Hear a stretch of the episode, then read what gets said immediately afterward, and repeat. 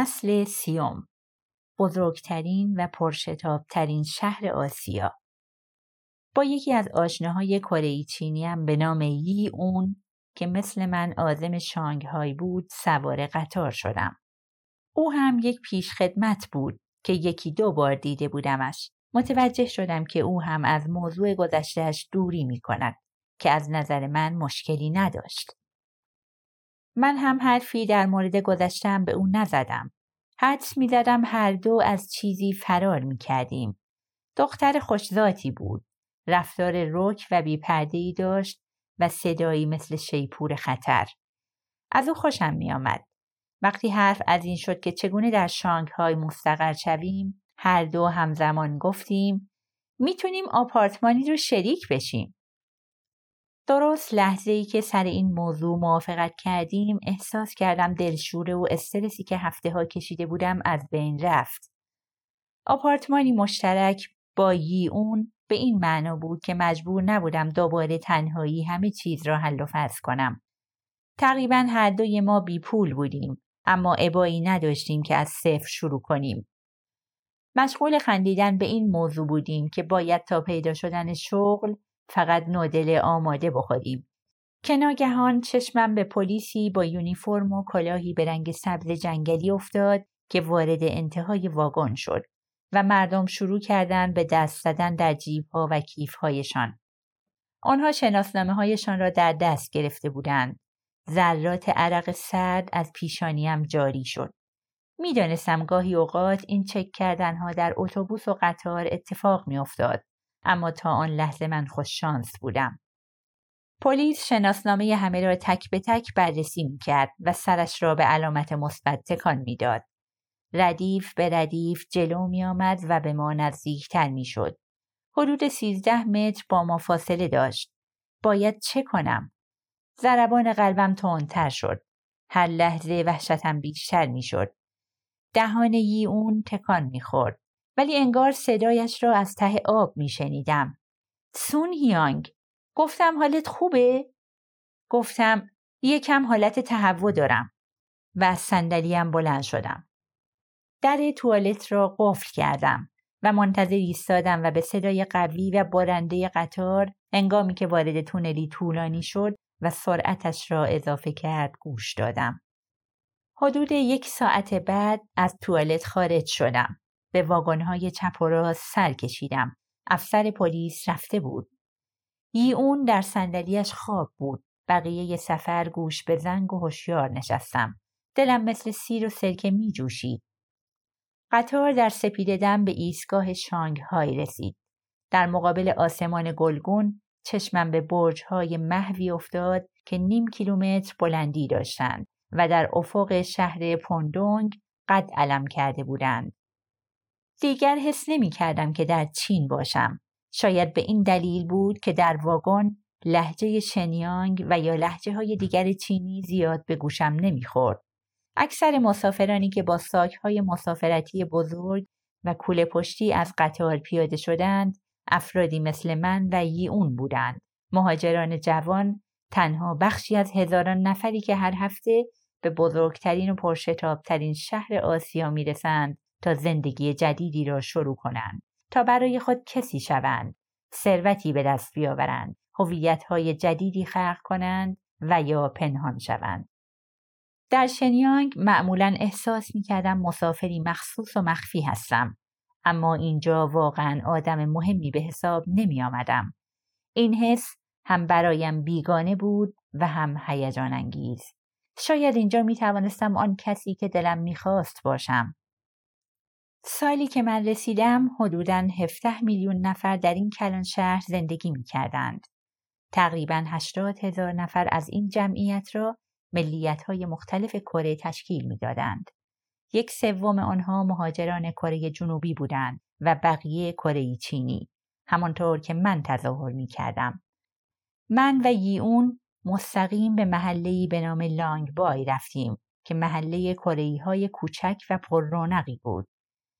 تا آخر روز شانس بسیار خوبی آوردیم و آپارتمانی کوچک و فرسوده با دو اتاق خواب پیدا کردیم که کرایه کمی بدون نیاز به پیچ پرداخت داشت.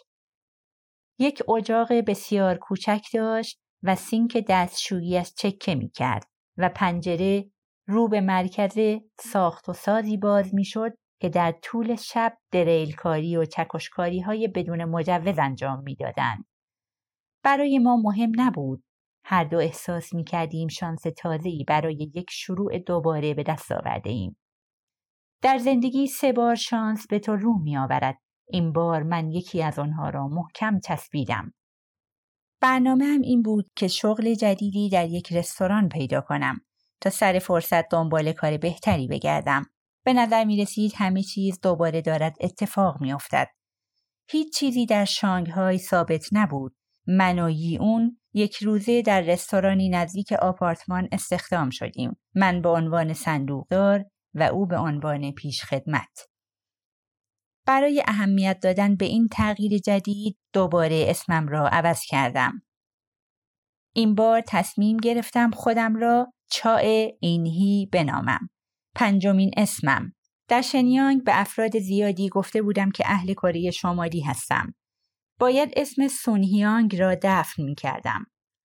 دوستم با شک گفت ها چرا؟ مگه سونهیانگ چشه؟ فالبین به هم گفت که این اسم برام شانس میاره. دروغگوی ماهری شده بودم. حتی به افرادی که فکر می‌کردم به من نزدیک هستند دروغ می‌گفتم. روزها آسمان خراش های لوجیازویی تاریک و به رنگ خاکستری در بخاری از مه فرو می رفتند. شبها مثل اشیاء درخشانی از رنگ و شیشه به چشم می آمدند. هر کدام با خاصیتی منحصر به فرد. نوک آسمان خراش ها مثل جزایری از نور در ابرها جلوگری می کردند و با هم مسابقه می دادند تا مشتریان را به خود جذب کنند. تصاویر متحرکی مثل یک توپ فوتبال که با کفش نایکی به سمت دروازه می‌رفت و یا کوکاکولا که در لیوانهای پرزرق و برق حبابدار ریخته می شود. هنوز چیز زیادی از رسیدنمان نگذشته بود که به دیدن مغازه ها در خیابان منحصر به فرد هوای هاینلو رفتیم و در بین درخشش طلایی الماس ها و جواهرها و ساعت های مارکدار غربی لوکس پرسه زدیم. به نظر نمی رسید در کشور دیگری باشم بلکه در جهان دیگری وارد شده بودم. متفاوت با جایی که در آن بزرگ شده بودم. در اینجا پول نوعی دل مشغولی به شمار می رفت. همچنین شهرت و معروف بودن. من همیشه از کنجکاوی دیگران در مورد گذشته وحشت داشتم اما در شانگهای هیچ کس اهمیت نمی‌داد اهل کجا هستی به شرطی که غیرقانونی نباشی شبها ثروتهای هنگفت از طریق خورده فروشی و سهام به دست می آمد.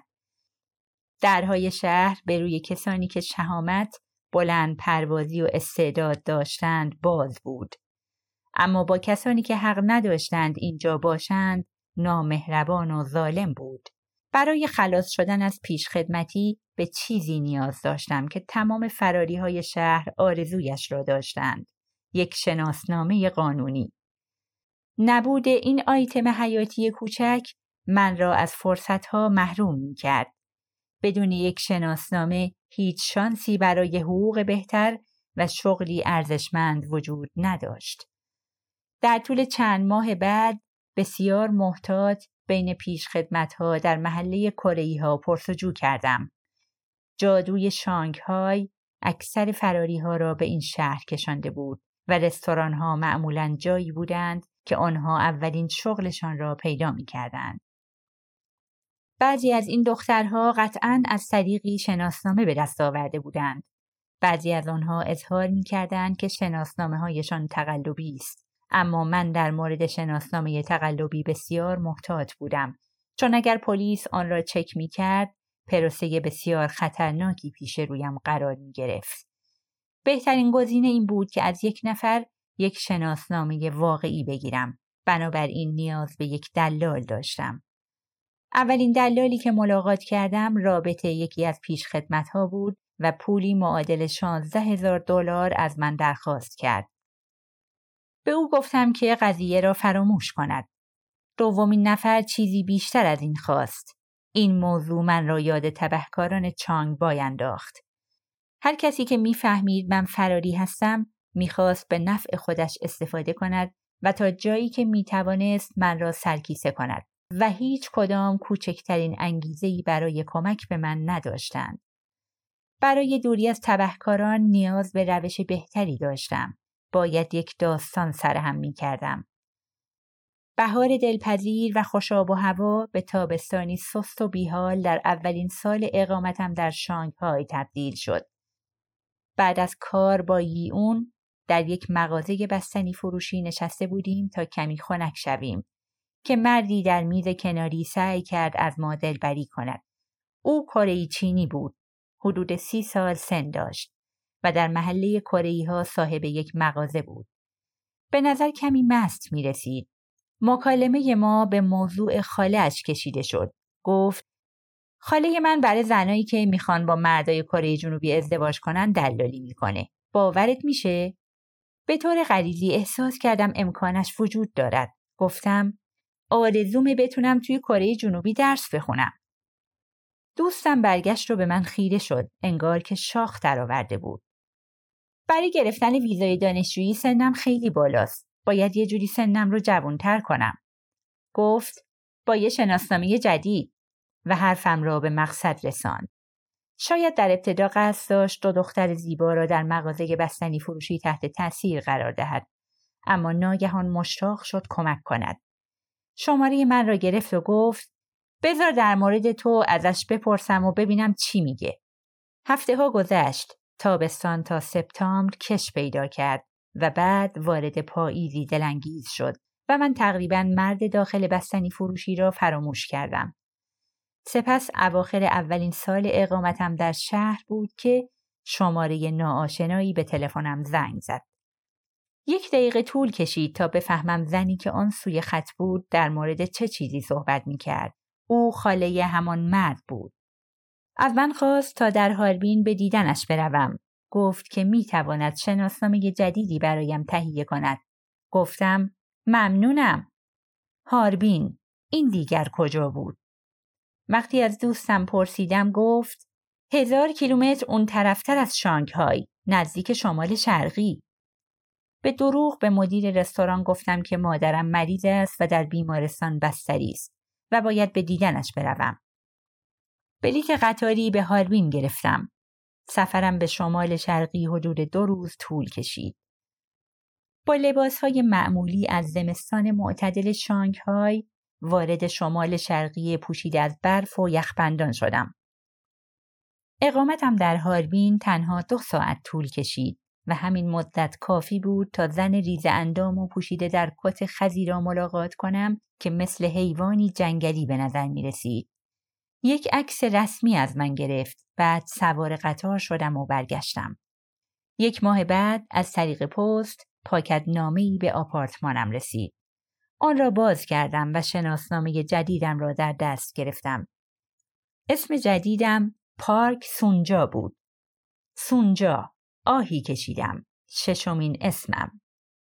طبق گفته های آن زن این هویت متعلق به دختری کره چینی بود که بیماری روانی داشت. والدینش می‌خواستند با فروختن شناسنامه برای درمانش پول جمع کنند. این شناسنامه به اندازه تمام ذخیره پولم در شنیانگ آب خورد اما دیگر دختری قانونی بودم یا حداقل می توانستم قانونی بدون کوچکترین ترس از کشف هویتم زندگی کنم. انگار که موقعیت اجتماعی جدیدم حس شده باشد پرده ای از روی شهر برداشته شد و قسمتی روشنتر از زندگی را نمایان کرد.